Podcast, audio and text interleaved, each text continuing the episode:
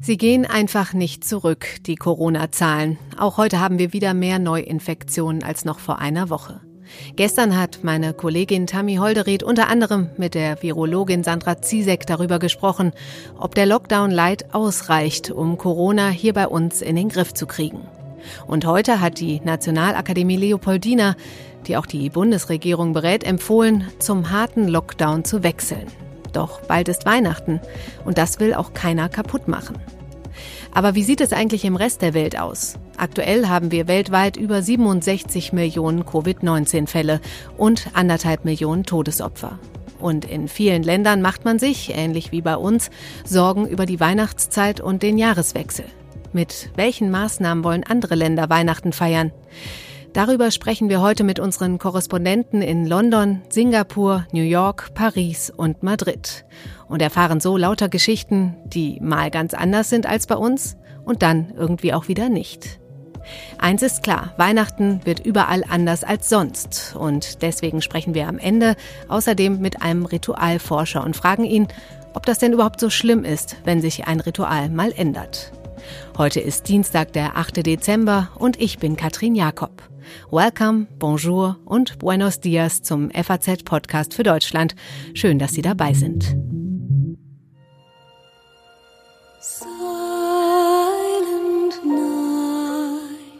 Als allererstes schauen wir nach Großbritannien. Von denen lesen wir ja gerade vor allem Brexit-Nachrichten, aber heute wurde dort in Sachen Corona Geschichte geschrieben. Denn als erstes Land der Welt hat Großbritannien das Impfprogramm gegen Corona gestartet. Ich spreche jetzt mit meinem Kollegen Jochen Buchsteiner in London. Was ist denn heute das größere Thema bei Ihnen? Brexit oder die Impfung? Äh, heute Morgen, muss man sagen, ist die äh, Impfung das große Thema. Die Zeitungen haben zum Teil noch äh, die geplante Reise von Johnson nach ähm, äh, Brüssel auf den Titelseiten, aber die Nachrichtensendungen heute Morgen sind doch sehr stark auf, äh, auf äh, den großen V-Day, wie es heißt, eingestellt. Mhm. Und wer ist da jetzt zuerst geimpft worden? Eine ältere Dame, habe ich gelesen.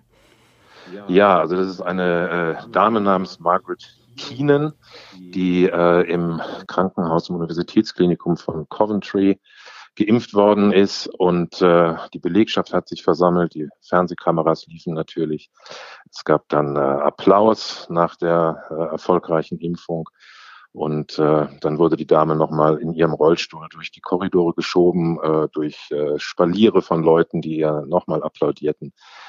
Ähm, und natürlich haben auch die Politiker den Moment wahrgenommen, um den Tag zu feiern. Mm, ein großer Tag für die Briten. Da schaut man hier, glaube ich, auch ein bisschen, bisschen neidisch hin. Ähm Tatsächlich ist es so, dass äh, hier ähm, einige in der Regierung äh, den, den Moment äh, als einen ja, Augenblick des nationalen Triumphs feiern. Und äh, was, was zum Teil etwas merkwürdig anmutet, weil ja nun dieser Impfstoff ähm, in Deutschland und Amerika entwickelt worden ist und äh, die Briten mit ihrem eigenen Impfstoff, der in Oxford entwickelt worden ist, ja so ein bisschen hinterherhängen. Aber ähm, insbesondere die rasche Zulassung der, der hiesigen Behörde wird also als äh, große Leistung gefeiert. Und ähm, tatsächlich ist nun Großbritannien das erste Land, äh, das äh, eben äh, wahrscheinlich vier Wochen vor den anderen die Impfkampagne ausrollen kann. Aber bis die Impfungen tatsächlich im Alltag ankommen und etwas ändern an der Infektionslage, da wird es ja noch ein Weilchen dauern. Ähm, wie ist denn jetzt gerade die Corona-Lage?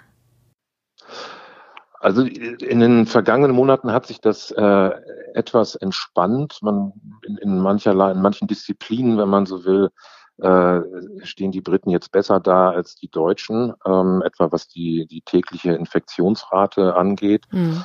Und ähm, insgesamt erscheint mir die Diskussion hier weniger angespannt als, äh, als in Deutschland. Man hat jetzt relativ klare Regeln äh, erlassen für die Zeit, bis das Impfprogramm richtig wirkt, äh, die auch, ähm, die natürlich auch ähm, diskutiert werden und debattiert werden im Unterhaus, aber im Großen und Ganzen akzeptiert sind und eben auch eine Übergangsregelung äh, oder auch vielmehr Ausnahmeregelung für die, für die Weihnachtsfeiertage äh, an der wahrscheinlich auch nicht mehr rumgekrittelt wird. Hm, wie sehen die Maßnahmen da aus? Ja, also hier wurde die äh, sogenannte Christmas Bubble entworfen. Äh, die sieht vor, dass zwischen dem 23. und dem 27. Äh, Dezember sich drei Haushalte äh, indoors mischen dürfen, also in, in den Räumlichkeiten. Ähm, die äh, Zahl der Anwesenden spielt dabei keine Rolle. Es dürfen, wie gesagt, nur nicht mehr als äh, drei Haushalte vertreten sein. Ähm, die dürfen auch nicht das Haus gemeinsam verlassen. Also sie dürfen natürlich Spaziergänge machen, aber sie dürfen nicht in etwa Restaurants oder Pubs gehen. Dort gelten die sogenannten Stufenregelungen, äh, die dann auch nochmal äh, je nach Region sich unterscheiden. Aber zum Beispiel in London, die jetzt äh, unter Stufe 2 äh, gestellt worden ist, ähm, ähm, dürfen nur ähm, Personen hin, die einem Haushalt angehören. Das heißt, die äh, Leute müssen zu Hause feiern. Hm. Und äh, wie wird das alles so angenommen? Wie ist die Stimmung bei den Briten? Also es gab viele Debatten äh, in, äh, im äh, Unterhaus, vor allem in der konservativen Partei, also der Regierungspartei, gibt es viele, die der Meinung sind, dass äh, äh, insgesamt die Regierung zu äh, scharfe Auflagen äh, verhängt hat. Aber ähm, die Abstimmungen sind, äh, in den Abstimmungen hat sich Johnson durchgesetzt und die Diskussion ist jetzt eigentlich nicht mehr sehr lebendig. Äh, man hat das akzeptiert, sowohl das Stufensystem als auch die Ausnahmeregelung für Weihnachten.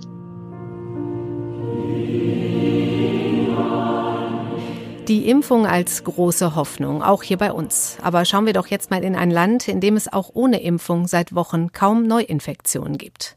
An Singapur, wie auch an einigen anderen ostasiatischen Ländern, scheint die zweite Welle komplett vorbeizugehen. Mein Kollege Christoph Hein lebt in Singapur und den möchte ich jetzt mal fragen, was machen diese Länder denn anders?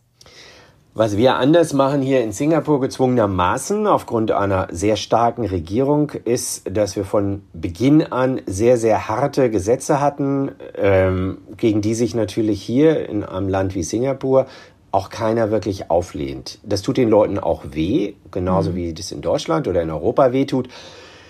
Aber die Leute machen es mit, weil sie davon ausgehen, dass die Regierung zum einen schon das Richtige für sie entscheidet und zum anderen sehen sie auch keine Alternative und sie merken, dass das in die richtige Richtung läuft, denn wir haben seit vielen Wochen jetzt null Fälle hier. Wenn es Fälle gibt, dann sind es Eingereiste, die zurückkommen nach Singapur, zum Beispiel Gastarbeiter oder auch die sogenannten Expatriates aus Europa, die hier wieder arbeiten. Mhm. Die werden aber zunächst mal alle für zwei Wochen in Quarantäne geschickt und getestet, sodass man diese Ansteckungen auch aus der Stadt und dem Stadtstaat heraushält.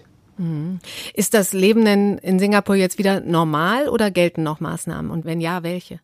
Also normal im Sinne von vor Corona nun ganz bestimmt nicht. Wir haben mhm. immer noch drastische Einschränkungen. Zum Beispiel muss man, um ganz unten anzufangen bei den Einschränkungen, sobald man das Haus verlässt, eine Maske tragen und auch immer. Wir haben aber ein wesentlich besseres System der digitalen Überwachung, wenn Sie so wollen, mit Corona-Apps, die funktionieren, mit denen man sich einchecken muss, wenn man was auch immer, ein Laden, ein Café, ein Restaurant betritt. Wir haben Einschränkungen der Gruppengröße in Restaurants, nicht mehr als fünf Menschen und auch mhm. der Gruppengröße, die sich zu Hause treffen kann. Und wir haben natürlich vollkommene Reiseverbote am Ende des Tages. Ähm, Sie dürfen Singapur nicht verlassen ähm, und wenn dann auf eigene Rechnung sozusagen, also Sie müssen selber die Verantwortung für sich übernehmen. Hier wird gearbeitet an sogenannten ähm, Travel Bubbles oder Green Channels mit anderen Ländern. Dafür bieten sich Australien und Neuseeland zum Beispiel natürlich an, wo es auch kaum noch Fälle oder keine Fälle gibt. Aber diese beiden Länder verweigern sich im Augenblick sogar Singapur gegenüber, was zeigt, wie ernst man das hier nimmt, mhm. auch in klassischen Demokratien wie Australien und Neuseeland. Mhm. Denken Sie, dass das auch ein Vorbild für Deutschland und Europa sein könnte? Da ist natürlich immer die Frage, wie Sie auch Staats- und Regierungsformen vergleichen. Deswegen der Hinweis auf Australien und Neuseeland, die uns als lupenreine Demokratien natürlich deutlich näher liegen, die aber auch, um das mal umgangssprachlich zu sagen, hammerhart reagiert haben. Neuseeland hat einen wochenlangen kompletten Lockdown verordnet. Und die Folge davon ist null Fälle. Und das seit vielen Wochen. Und die Inseln schließen sich ab. Das kann man natürlich in einem Land wie Deutschland so nicht machen. Aber Es ist schon ein ganz anderer Ansatz, der sehr auf Stärke basiert und darauf mit dem ganz großen Hammer zurückzuschlagen auf Corona. Und man kann nichts anderes sagen, als dass der funktioniert hat. Ob man das in Deutschland oder in Europa so durchziehen kann, ist eine ganz andere Frage. Hm. Hier schauen ja jetzt alle mit Sorge auf äh, Weihnachten und Neujahr, die Silvester feiern. Äh, wie ist das denn bei Ihnen? Welche Maßnahmen sind da geplant? Wird da nochmal verschärft?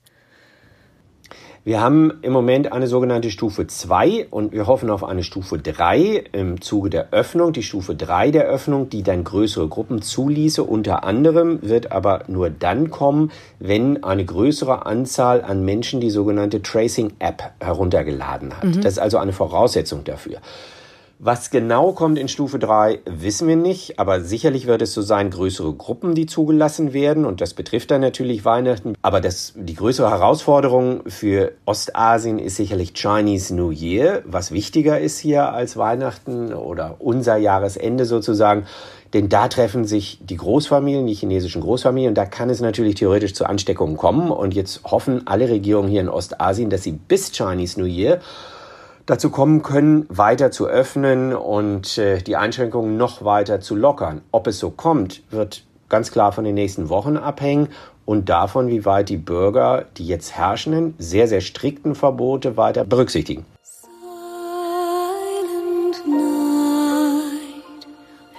Ganz anders als in Singapur ist die Lage in Amerika. Das Land erlebt gerade eine massive zweite Corona-Welle, ist Spitzenreiter weltweit bei der Zahl der Infektionen und bei der Zahl der Todesfälle.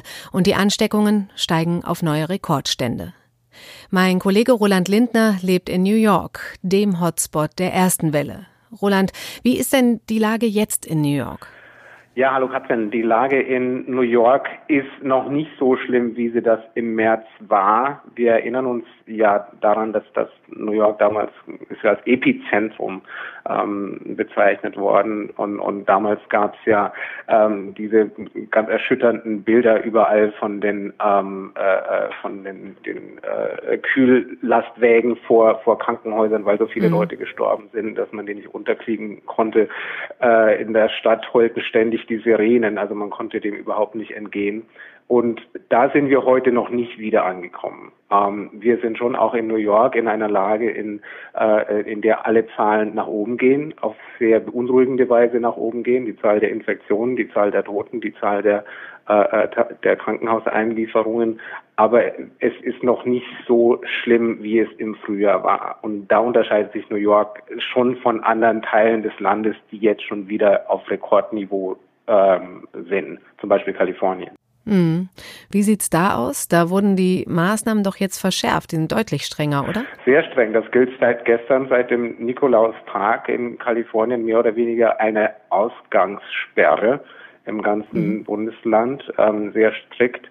Ähm, äh, Geschäfte sind zwar noch offen, aber in sehr eingeschränkter Kapazität. Viele andere Sachen sind zu. Ähm, äh, Fitnessstudios und dergleichen. Es sind ähm, überhaupt keine äh, Zusammenkünfte, keine privaten Zusammenkünfte mehr erlaubt. Ähm, also es alles sehr streng geworden und das soll jetzt gelten für die nächsten drei Wochen, glaube ich. Also das heißt quasi über Weihnachten hinaus und während Weihnachten. Mhm. Thanksgiving war ja gerade in Amerika. Das war ja quasi, kann man vielleicht schon so als, als Test für Weihnachten bezeichnen. Wie ist das denn gelaufen? Ja, auf jeden Fall ein Test für Weihnachten. Bei uns ist ja Thanksgiving auf der Wichtigkeitsskala liegt das eigentlich gleich auf mit Weihnachten. Und viele Leute sind äh, an Thanksgiving ähm, äh, zu, zu ihren Familien gereist, auch geflogen, ähm, obwohl es Appelle gab, das nicht zu tun. Ähm, und äh, was der Effekt davon war, muss man noch sehen. Das ist jetzt zehn Tage her und die ganzen, ähm, viele Gesundheitsexperten haben gesagt, Thanksgiving könnte uns einen großen, äh, äh, eine große neue Welle an Infektionen bescheren. Es lässt sich noch nicht genau sagen, ob das wirklich so war. Also Tatsache ist, die Infektionszahlen steigen rasant ähm, ähm, seither, aber inwiefern es jetzt der Thanksgiving-Effekt war, das lässt sich noch nicht so ganz so ganz hundertprozentig sagen. Aber vermutet wird natürlich, dass es dazu beigetragen hat. Und wenn das Thanksgiving so war, ähm, dann wird natürlich befürchtet, dass das an Weihnachten auch so sein wird. Mhm. Und rechnest du damit, dass dann noch schärfere Maßnahmen ergriffen werden? Das müssen wir sehen, das, das kann gut sein. Es geht ja schon in die Richtung. Kalifornien ist ja jetzt ein Fall ähm, mhm. äh, an, an dem man das sieht. Äh, es könnte auch in New York wieder passieren. Also ich kann mir das sehr gut vorstellen, dass auch in New York wieder wieder strengere Restriktionen kommen, zum Beispiel auch was Restaurants betrifft, ähm, die im Moment noch offen sein dürfen. Ähm, also es ist alles sehr ähm, denkbar. Ähm, was wir hier noch nicht so ähm, flächendeckend haben, wie jetzt eben in, in, in Deutschland, ist so eine konkrete Weihnachtsregelung oder eine konkrete Weihnachtsausnahme ähm, ähm, Regelung. Aber also was wir auf jeden Fall haben, ist, dass es tendenziell strikter wird. Hm. Also hat man gelernt aus der ersten Welle, kann man das so sagen? Sind früher Maßnahmen ergriffen worden? Hm. Ja, das ist ein bisschen schwer zu sagen. Vor allem ist es auch regional ähm, sehr unterschiedlich und ähm, ein Problem. Also was jetzt anders ist diesmal, im Vergleich zum, zum Frühjahr. Im, im äh, Frühjahr war es ja vor allem so, die, die ganzen großen Städte und gerade auch die Regionen an den Küsten waren am härtesten betroffen ähm, und, und das Innere des Landes nicht so sehr. Mittlerweile ist es ja so, dass das ganze Land ähm, betroffen ist, auch die sehr, auch die sehr ländlichen Gebiete. Und ähm, wenn du fragst, hat man was gelernt? Was bei uns noch etwas schlimmer ist, denke ich, als bei euch, ist, dass die ganze Sache sehr, sehr politisiert ist und dass viele Leute ähm, sich dagegen sträuben, dagegen wehren, ähm, die einfachsten Gegenmaßnahmen zu ergreifen, also wie etwa zum Beispiel Masken zu tragen. Also man sieht das ja zum Beispiel bei am Wochenende war ja wieder eine große Trump-Kundgebung in, in, in Georgia mit ganz, ganz vielen Leuten, die ganz eng nebeneinander standen und fast keiner trug eine Maske. Oh, Kommen wir zurück nach Europa und schauen nach Frankreich. Anders als viele andere europäische Länder hat sich unser Nachbar Frankreich nämlich in der zweiten Welle für den harten Lockdown entschieden, nachdem die Ansteckungszahlen bis Mitte November dramatisch nach oben geschossen waren. Mit Erfolg. Die Neuinfektionen gehen deutlich zurück. Meine Kollegin Michaela Wiegel lebt in Paris. Wie hart war denn dieser erneute Lockdown? Ja, man kann sagen, er war ziemlich hart, nicht ganz so hart wie der erste Lockdown, weil die Schulen äh, geöffnet geblieben sind und mhm. äh, die Kinder also zur Schule gehen konnten, was ein großer Unterschied war. Aber ansonsten wurden alle nicht lebenswichtigen Geschäfte geschlossen und ähm, man durfte sich zunächst äh, nur einen Kilometer von seiner Wohnung entfernen, was doch eine ziemlich maximale Beschränkung war. Äh, mittlerweile sind die Corona-Regeln auch bei Ihnen wieder etwas gelockert worden, richtig? Genau, also der Einzelhandel hat äh, äh rechtzeitig zum Vorweihnachtsgeschäft ah, wieder öffnen können. Und normalerweise soll am 15. Dezember, wenn die Zahlen weiter runtergehen, soll es noch weitere Lockerungen geben. Aber das steht natürlich noch in Frage, weil man jetzt den Eindruck hat, nach der ersten, ähm, nach dem ersten starken Rückgang, dass die Zahlen jetzt stagnieren und es immer noch auf relativ hohem Niveau zu Neuinfektionen kommt. Ah, okay. Habe ich das eigentlich nur nicht mitbekommen oder gab es in Frankreich tatsächlich relativ wenig Proteste gegen diese harten Corona-Maßnahmen im Herbst? In der Tat, Querdenker und andere äh, Demonstrationen gibt es in Frankreich nicht. Ähm, die Franzosen gehen ja eigentlich gerne auf die Straße und das haben jetzt ich, kürzlich ja, ja auch äh, wieder demonstriert, aber da ging es um ein ganz anderes, ein Sicherheitsgesetz.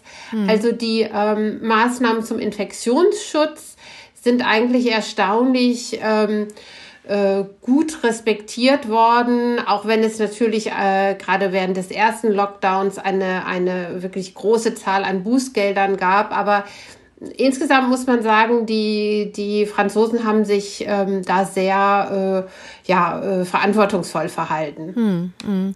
Sie sagten eben, ähm, es soll jetzt weiter gelockert werden Mitte Dezember, voraussichtlich. Ähm, mit welchen Gedanken blickt das Land denn jetzt Richtung Weihnachten? Da ist bei uns ja die Sorge groß, dass es da nochmal zu einer, ja, neuer, neuen Ansteckungswelle kommen kann. Ja, diese Sorge äh, gibt es hier natürlich auch, dass sozusagen die ganzen Anstrengungen des zweiten Lockdowns wieder hinfällig gemacht werden könnten äh, durch ähm, Weihnachtsfeiern. Deswegen gibt es ähm, jetzt Aufforderungen, die Zahl ähm, am Festtisch auf maximal sechs Personen, also sechs Erwachsene zu begrenzen. Ähm, die Regierung hat auch schon sehr eigenmächtig entschieden, dass die Skistationen nicht geöffnet werden, ähm, damit es, ähm, und zwar richtet sich das nicht gegen den Skisport, sondern es richtet sich halt dagegen, dass dann Leute ähm, zum Après-Ski zusammenkommen und ähm, sich Gruppen formieren, die dann ähm, zu Ansteckungsvektoren äh, werden könnten. Mhm. Also auch da eine ganz andere Weihnachtszeit als sonst. Ja, genau. Also ähm, der Staat ähm, greift viel stärker als äh, vorher ein in die, in die Lebensgewohnheiten. Und interessant ist, dass in Frankreich äh, sich äh, dagegen eigentlich relativ wenig ähm, Kritik äh, ähm, zu Wort meldet. Vielleicht liegt es auch daran, dass man hierzulande schon immer sehr viel vom Staat erwartet und deswegen eben halt auch erwartet, ähm, dass er einem sagt, wie man sich zu verhalten hat.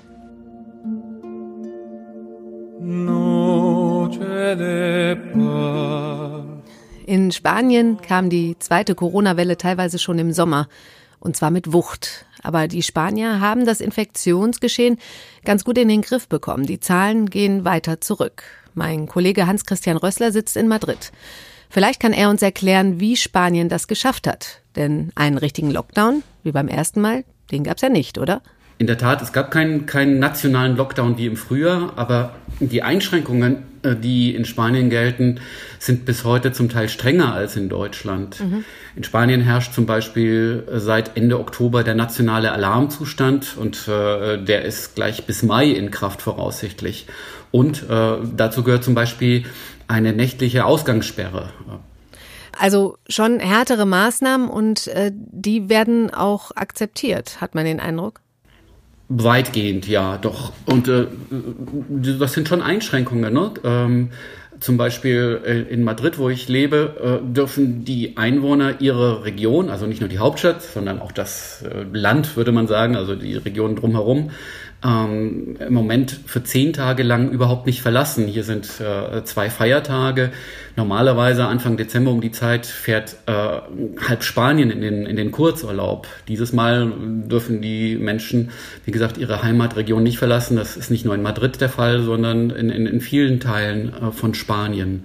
Mhm. Und äh, zum Beispiel in Madrid gelten immer noch in einigen besonders stark von äh, der Pandemie betroffenen Zonen selektive Ausgangsbeschränkungen. Ähm, das heißt, die Bürger dürfen diese Bezirke nur mit triftigem Grund verlassen und oder sie betreten. Okay, aber das scheint ja alles in einem auch Erfolg zu haben. Jetzt steht Weihnachten vor der Tür. Äh, für die Spanier auch ein sehr wichtiges Familienfest. Ähm, wie viele Tage wird da in der Regel gefeiert? Ja, in Spanien ist Weihnachten, eigentlich der, ist der Höhepunkt von Weihnachten etwas später als in Deutschland. Mhm. Ähm, ähm, traditionell ist die Bescherung erst äh, zu drei König, ne? 6. Äh, Januar. Okay. Aber Weihnachten geht natürlich vorher los. Ähm, äh, zum Beispiel ein, ein erster Höhepunkt ist äh, am 22. Dezember, wenn, äh, wenn die Ziehung der, der, der, der Weihnachtslotterie stattfindet. Dann treffen sich die Leute in den Bars äh, vor den Kiosken und feiern dann, wenn sie was gewonnen haben oder verfolgen das gemeinsam am Fernsehen. Also ne, kann man sagen, es geht kurz vor Weihnachten schon los. Na, dann zieht sich das Weihnachtsfest ja auch eine ganze Weile hin. Aber wie wollen die Spanier denn jetzt verhindern, dass der Erfolg sozusagen ähm, da zunichte gemacht wird? Wie wollen sie verhindern, dass Weihnachten und die Feiertage zu einer neuen Ansteckungswelle führen? Das stimmt. Also ich meine, hier wie in Deutschland auch ist die Sorge vor einer dritten Corona-Welle nach den Feiertagen sehr groß. Ähm, der spanische Gesundheitsminister hat äh, die Bürger schon dazu aufgerufen, an, an Weihnachten am besten ganz zu Hause zu bleiben.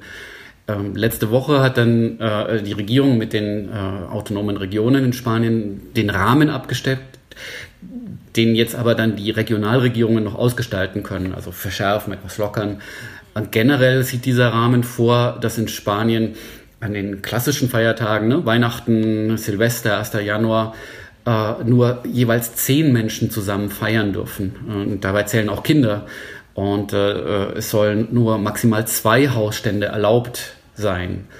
Ähm, und äh, Reisen zwischen den Regionen äh, werden voraussichtlich auch nur dann gestattet sein, um enge Verwandte und nahestehende Freunde zu besuchen. Details stehen noch nicht ganz fest.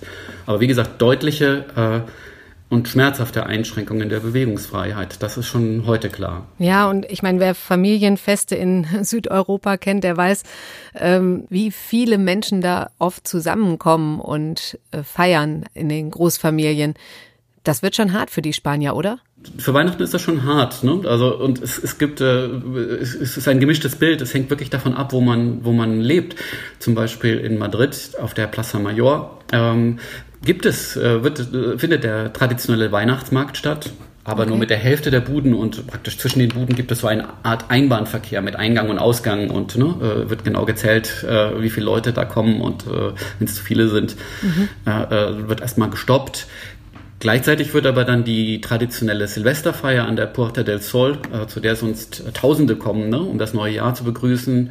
Diese Silvesterfeier wurde abgesagt und äh, die zwölf Glockenschläge mit dem äh, Weintraubenessen in der Silvesternacht sollen jetzt online oder im Fernsehen verfolgt werden.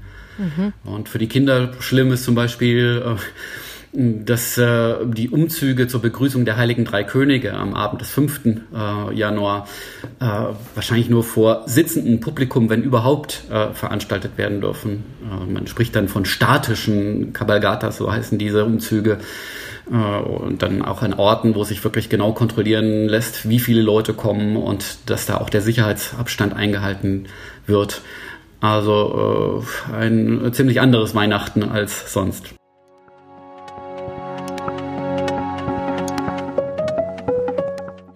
Ja, wir haben es von den Kollegen gehört. In vielen Ländern wird mit Sorge auf die Weihnachtszeit geschaut. Corona und die Maßnahmen gegen das Virus wirbeln das Fest der Liebe gehörig durcheinander.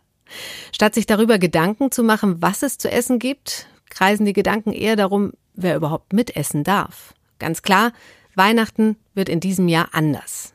Aber ist das wirklich so schlimm? Fragen wir einen, der sich damit auskennt. Professor Axel Michaels hat zwölf Jahre lang einen Sonderforschungsbereich über Ritualdynamik an der Universität Heidelberg geleitet. Und jetzt ist er bei mir in der Leitung. Hallo, Herr Professor. Hallo, Frau Jakob.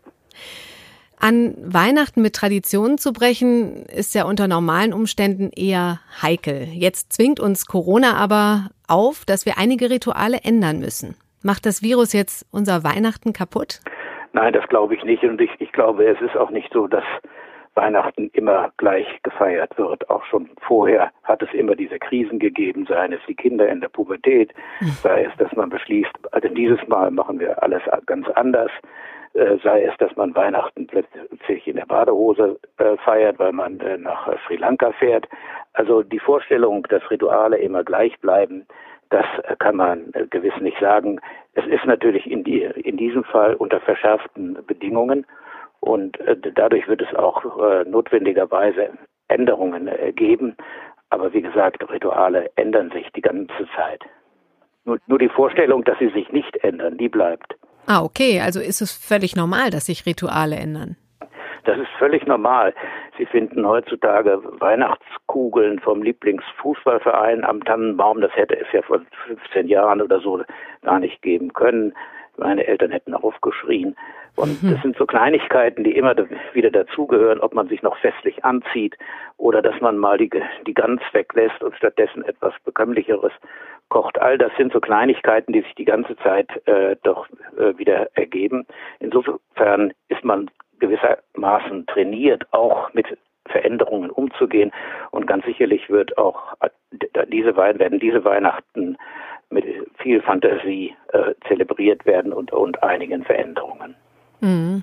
Das klingt ja fast so, als wäre es für Rituale sogar wichtig, sich zu verändern.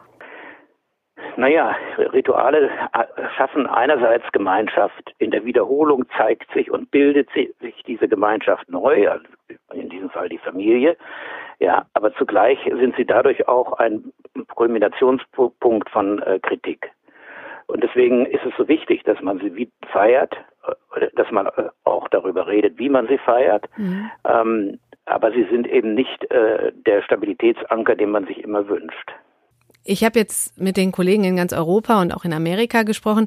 Äh, gibt es denn auch regionale Unterschiede darin, wie wichtig Rituale sind? Ja, die gibt es ganz sicherlich. Also einerseits zwischen den Ritualen, es gibt Rituale, die sind ganz wichtig, wie etwa Weihnachten, und dann gibt es Rituale, die sind etwas äh, loser strukturiert, äh, bei bestimmten kalendarischen Ritualen ist es schon so, dass sie die Zeit ordnen und deswegen auch so wichtig sind. Dass aus der Kontingenz der Zeit, die da so hinfließt, ja, werden Einschnitte gemacht und die sind als Orientierungspunkte im Leben besonders wichtig. Den Eindruck hat man, dass die Leute jetzt, also auch hier in Deutschland, ganz fest daran halten wollen, auf jeden Fall Weihnachten und Silvester wie immer zu feiern. Ja, weil äh, äh es das Ereignis ist im Jahr, wo die Familie zusammenkommt, wo auch das ganze Leben, das öffentliche Leben etwas zur Ruhe kommt, sehnt man sich auch danach, gerade dieses Fest äh, zu feiern, wo ja doch durch die Social Distancing ja die Möglichkeiten, sich zu sehen, so eingeschränkt sind. Hm, hm.